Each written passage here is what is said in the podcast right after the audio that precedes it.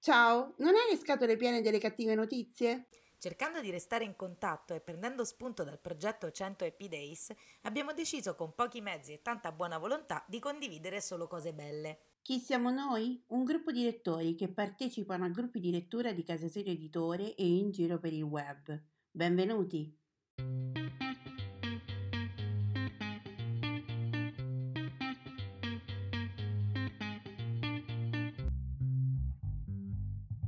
Ciao, io sono Simona e ti parlo da Rocca di Papa. Ciao, io sono Nereia e ti parlo da Barcellona, in Spagna. Mentre facevamo un podcast per Casa Sire Editore, abbiamo dovuto coinvolgere i nostri amici per dare una risposta più articolata a un nostro ascoltatore e ci siamo resi conto che la risposta collettiva funzionava.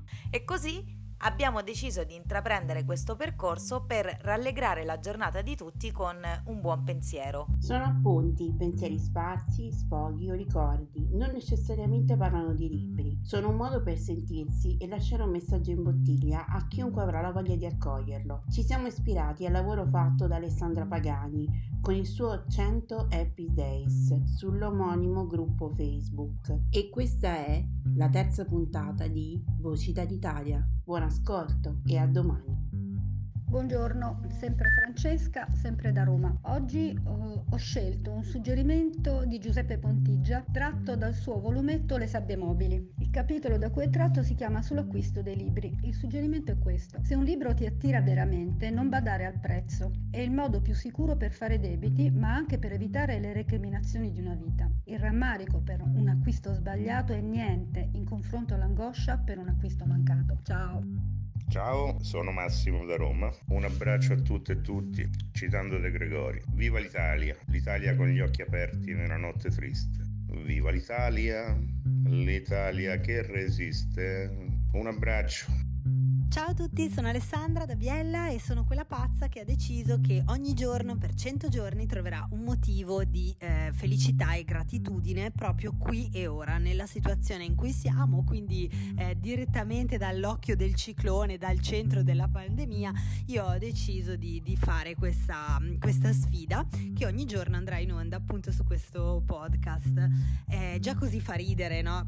già così dovrei avervi appunto fatto venire un po' di buon umore perché insomma non è una cosa da sani di mente, però mi sentivo di farlo, è la quinta volta a dire la verità, io sono un po' allenata nel, nel provare gratitudine e diciamo che anche oggi voglio darvi uno spunto quotidiano. Allora, arriviamo subito al punto. Dunque, oggi parleremo di una cosa per cui essere fe- eh, felici e grati, così semplice, ma così semplice che tutti ce l'hanno e non avete bisogno di, neanche, di andare, neanche di andare fuori casa per trovarlo, tanto visto che siamo tutti reclusi, o meglio, dovremmo tutti stare in casa il più possibile. Oggi vi chiedo di ricordarvi qual è il gusto del vostro piatto preferito. Noi come italiani siamo dei mangioni e siamo anche specializzati in mille ricette. Non c'è una regione italiana, o meglio una città italiana, che non abbia un piatto tipico e che non abbia centinaia di, di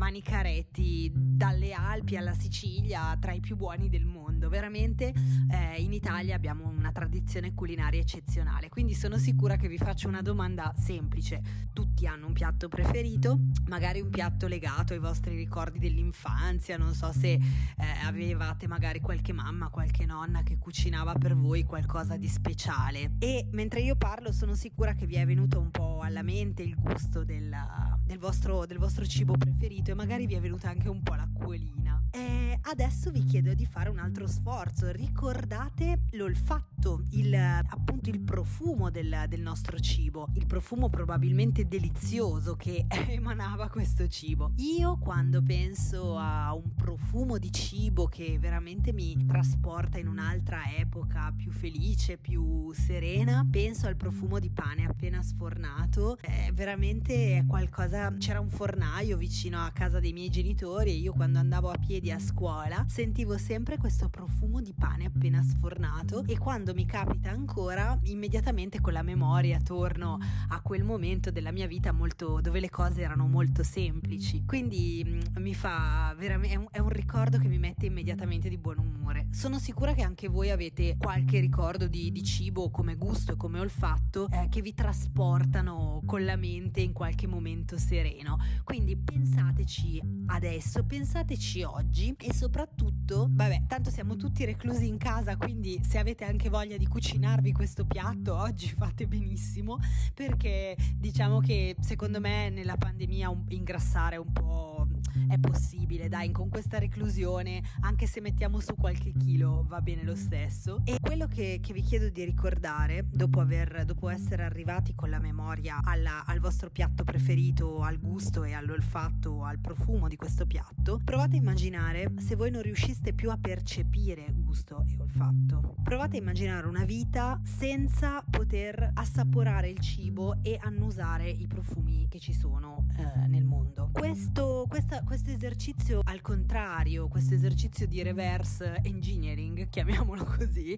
eh, vi fa immediatamente capire quanto provare un sentimento di gratitudine sul nostro olfatto e il nostro gusto non è per niente banale. Anzi, soprattutto oggi non dico questa cosa tanto per dire, ma lo dico anche proprio perché le notizie intorno a noi ci dicono che è possibile perdere questi, questi sensi in maniera totale. Quindi mi sembra giusto più che mai eh, in questo momento eh, ricordare il nostro piatto preferito e il nostro olfatto preferito e appunto esserne grati più di ogni altro giorno. Sono Giovanni da Viterbo. Vittorio Gasman legge la lista della spesa. Spugne e piatti. Candeggina. Sapone, piatti, acqua, arnica e voltaren. Carta forno. Scotch. Cibo gatto, succhi di frutta. Tonno, mais, ceci, cannellini, piselli, speck, olio, mais, pellicola, affettati, sale fino, parmigiano, burro, yogurt greco, pasta sfoglia. Ciao, sono Paola da Messina.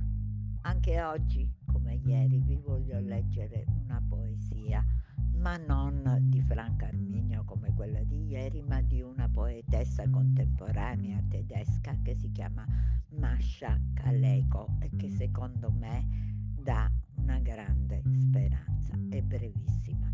La notte che genera la paura contiene anche le stelle e la luna. Buone cose e buona vita a tutti. Arrivederci. Ciao, sono Marina da Roma. Oggi ho fatto una cosa pazzesca, una cosa che in altri tempi sarebbe stata abbastanza ordinaria, ma che oggi mi sembra assolutamente incredibile. Mm, alla fine credo che non sia necessario fare grandi cose per stare bene con se stessi. Sono una persona ottimista in genere, è una mia caratteristica certe volte io uso l'ottimismo proprio come arma di sopravvivenza, soprattutto in questo periodo. Ecco, più che mai in questo momento mi è, mi è utile questo ottimismo e mi è utile eh, sopravvivere a, a tutto, alla noia, alla desolazione, alla tristezza. E allora trasformo anche le cose ordinarie in opportunità. Per esempio oggi sono andata a fare la spesa e sono andata a piedi, così ho approfittato per fare una passeggiata, per esempio, visto che sono costretta a stare a casa, almeno con la scusa. E, e allora la cosa speciale di oggi è stata scrivere una lettera. Eh sì, a mano. Da quanto tempo non scrivevo una lettera a, con la penna piuttosto che mandare mail? Eh, cosa che si fa ormai abitualmente. E allora oggi mi è piaciuto prendere carta e penna, e, come si faceva un tempo, e mandare due righe a un'amica lontana, una mia amica di Caltanissetta, io vengo da là.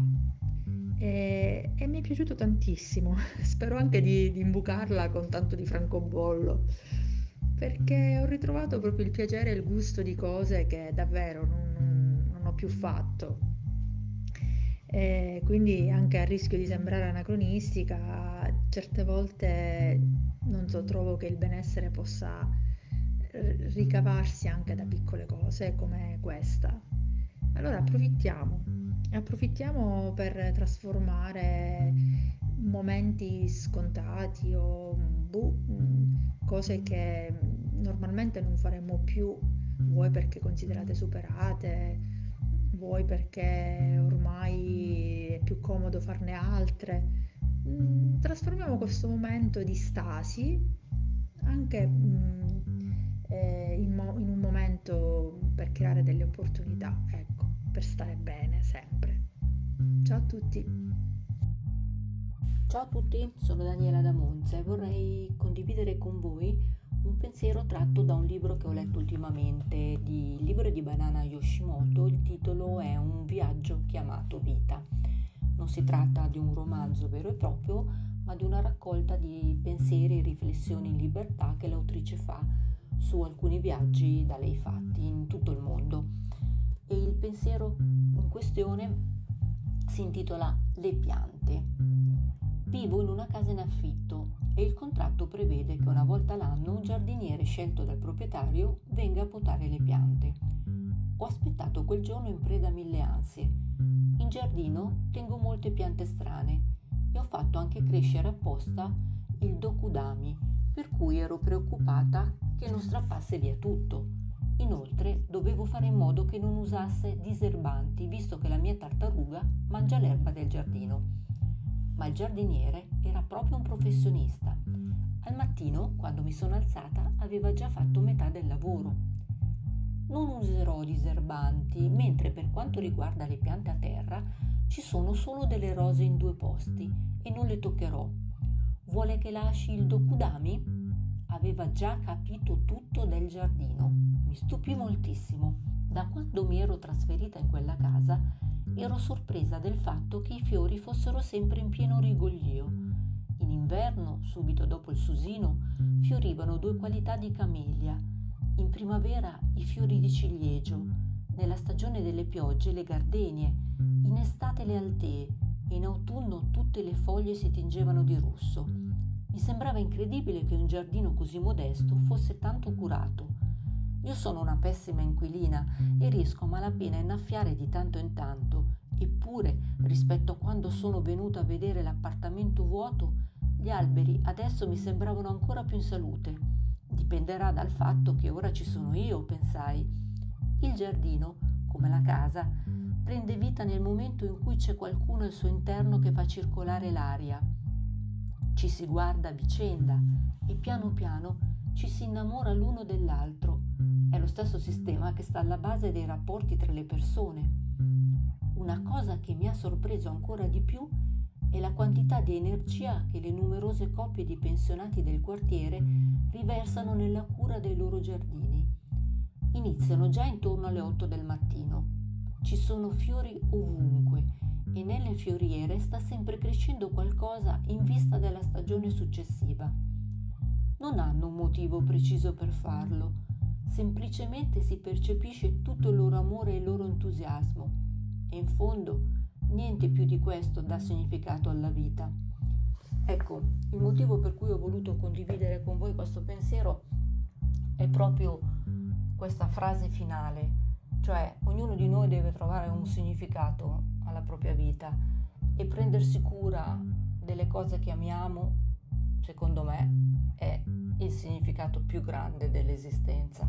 In questo periodo poi di quarantena forzata, di reclusione forzata, di stare chiusi ognuno dentro le proprie case, ci dà forse la possibilità di scoprire qual è la cosa più importante o le cose più importanti della nostra vita, le cose che danno significato alla nostra vita. Può essere leggere un libro, può essere prendersi cura di una pianta o semplicemente dedicare il proprio tempo alle persone della nostra famiglia, a chi ci sta accanto. Ecco, volevo appunto lasciare questa riflessione che a me ha dato conforto e spero che possa fare lo stesso per, anche, vo- anche per voi, con l'augurio comunque che ritorneremo presto a riprendere in mano le nostre vite.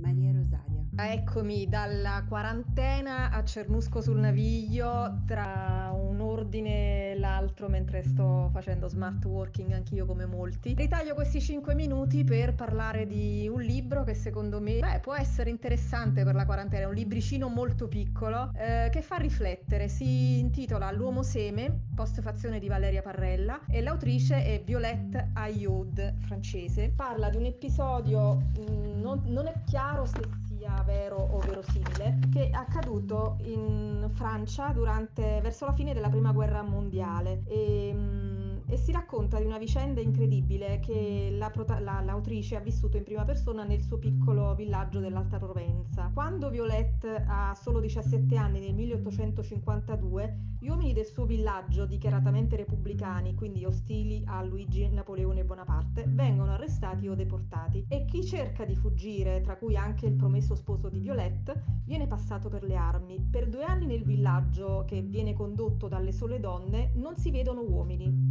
né ladri né autorità, nessuno, nemmeno i preti. E quindi le donne, eh, sfinite dalla fatica e dalla mancanza di amore, stipulano tra loro un patto. Il primo uomo che apparirà all'orizzonte dovranno dividerselo per poi ridare vita al villaggio. E mi sembra abbastanza apocalitt- apocalittico di questi giorni pensare a un, un, un'umanità in cui gli uomini spariscono e ci sono solo le donne che per evitare di diventare sterili, di, di, per, per evitare la sparizione della razza, devono accaparrarsi il primo uomo che gli capita sotto tiro e così accade anche nel romanzo, che tutte le donne, dalle vecchie alle più giovani, trovano un uomo e quel malcapitato che gli è capitato, tra virgolette, e se lo sono suddiviso, insomma, per poter continuare a dare vita al villaggio e per non... Uh, non far finire appunto la stirpe. Di questo, di questo piccolo romanzo, questo piccolo pamphlet si può dire, è stato fatto anche una riduzione teatrale, credo che l'abbia, eh, l'abbia fatta la Lella Costa, anche se non ne sono sicura, però un'attrice che conosciamo di Cernusco ne ha proposto anche lei con la compagnia Tir Teatro una riduzione per il teatro. E questo è quanto.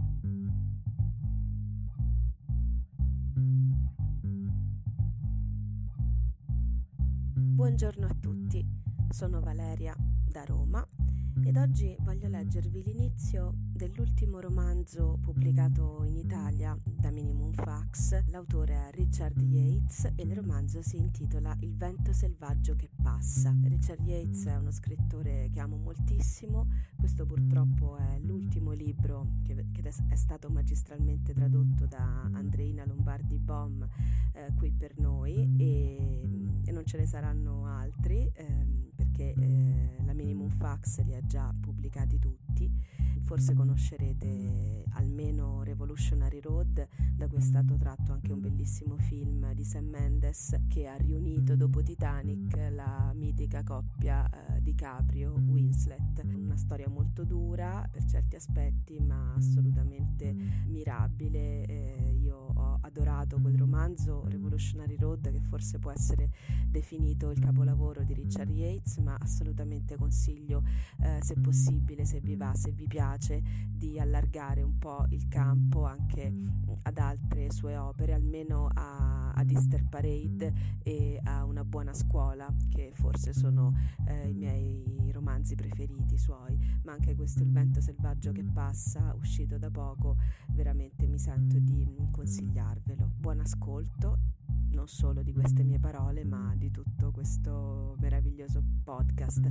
Grazie ancora Simona e forza Orso. A 23 anni, Michael Davenport aveva ormai imparato a fidarsi del proprio scetticismo. Leggende o miti di ogni tipo finivano per spazientirlo, perfino quelli che in genere vengono presi per buoni. Ciò che voleva, sempre, era capire come stavano veramente le cose. Era diventato maggiorenne come mitragliere di bordo su un aereo B-17 verso la fine della guerra in Europa e una delle cose che gli erano piaciute di meno dell'aeronautica il suo programma di pubbliche relazioni. Tutti credevano che l'aeronautica fosse la branca più fortunata e felice delle forze armate. I suoi uomini erano nutriti, alloggiati e pagati meglio di chiunque altro, godevano di una maggiore libertà personale, ricevevano indumenti di buona qualità da indossare in maniera informale. Inoltre era chiaro a tutti che nell'aeronautica aeronautica non ci si dava la pena di osservare le minuzie della disciplina militare. Le ore di volo, l'audacia e lo spirito di corpo contavano più del cieco rispetto per i gradi. Ufficiali e truppa potevano fraternizzare tra loro, se ne avevano voglia, e perfino il saluto regolamentare eseguito da loro diventava una breve parodia ritorta e buttata lì con nonchalance. Correva voce che i soldati delle forze di terra li chiamassero, con invidia, i ragazzi volanti. E tutto questo era probabilmente abbastanza innocuo. Non valeva la pena di litigarci su, però Michael Davenport avrebbe sempre ricordato che gli anni da lui trascorsi nell'aeronautica erano stati mortificanti, tediosi e deprimenti, che ogni volta che aveva preso parte ai combattimenti c'era mancato poco che morisse di paura e che alla fine era stato arcicontento di tirarsi fuori da quella faccenda schifosa. Tuttavia, qualche bel ricordo se l'era portato a casa. Uno era il fatto di essere arrivato in semifinale nella categoria pesi medi al torneo di box nel campo di addestramento di Blanchard Field, in Texas. Non erano molti i figli di avvocati di Morristown, in New Jersey, che potevano vantarsi di una cosa simile un altro che a forza di ripensarci aveva finito per assumere proporzioni filosofiche, era una considerazione fatta in un pomeriggio soffocante da un innominato istruttore di tiro a Blanchard Field durante una lezione per altri versi noiosa. Cercate di ricordarvelo, uomini. Ciò che distingue un professionista in qualunque campo, e intendo qualunque campo, è che riesce a far sembrare facile quello che è difficile. E perfino allora, risvegliato in mezzo alle reclute assonnate da quell'idea penetrante, Michael aveva capito già da un po' in quale campo avrebbe dovuto distinguersi in futuro come professionista. Autore di poesie e testi teatrali. Non appena l'esercito lo rimise in libertà, andò a Harvard più che altro perché era l'università alla quale suo padre gli aveva raccomandato di iscriversi e all'inizio era ben deciso a non farsi imbrogliare neanche dai miti o dalle leggende di Harvard. Non si curava nemmeno di prendere atto della bellezza fisica di quel luogo, tantomeno di ammirarla. Era scuola, una scuola come le altre, e come le altre tenacemente ansiosa di incassare la sua parte della borsa di studio che gli spettava come reduce di guerra ma dopo un paio d'anni Michael cominciò a cedere un poco. Certo, gran parte dei corsi erano stimolanti, gran parte dei libri di testo erano proprio il genere di libri che aveva sempre voluto leggere. Gli altri studenti, o almeno alcuni di loro, si stavano rivelando il genere di persone di cui aveva sempre bramato la compagnia. Non si metteva mai nessuno dei suoi vecchi indumenti militari, All'epoca il campus brulicava di giovani che lo facevano e che erano per lo più snobbati come reduci di professione, ma si tenne i baffi a manubrio modificati che erano stati la sua unica ostentazione sotto le armi, perché servivano ancora a farlo sembrare più vecchio della sua età. E doveva ammettere, di quando in quando, che in effetti non gli dispiaceva vedere come si illuminava lo sguardo delle persone o come si facevano più attenti quando venivano a sapere che era stato mitragliere di bordo, né che il suo minimizzare questo fatto sembrava avere l'unico effetto di colpirli ancora di più. Era pronto a credere che Harvard potesse, dopo tutto, fornirgli un ambiente adeguato per imparare a far sembrare facile quello che è difficile. Poi, in un pomeriggio di primavera del suo terzo anno, scomparsa tutta l'amarezza, soffocato tutto il cinismo, si arrese totalmente al mito e alla leggenda dell'incantevole studentessa del college femminile Radcliffe che sarebbe arrivata da un momento all'altro a cambiargli la vita. Ciao, qualcuno mi ha chiesto perché non intervengo mai. Io sono Simona e spesso e volentieri nel montare questo podcast tutti i messaggi che sono arrivati e che anche tu puoi mandare mi lascio affascinare e quindi di conseguenza non so mai che cosa dire delle puntate che monto. Però posso invitarti a fare una cosa, a iscriverti a questo podcast e a continuare a seguirci. Buona giornata!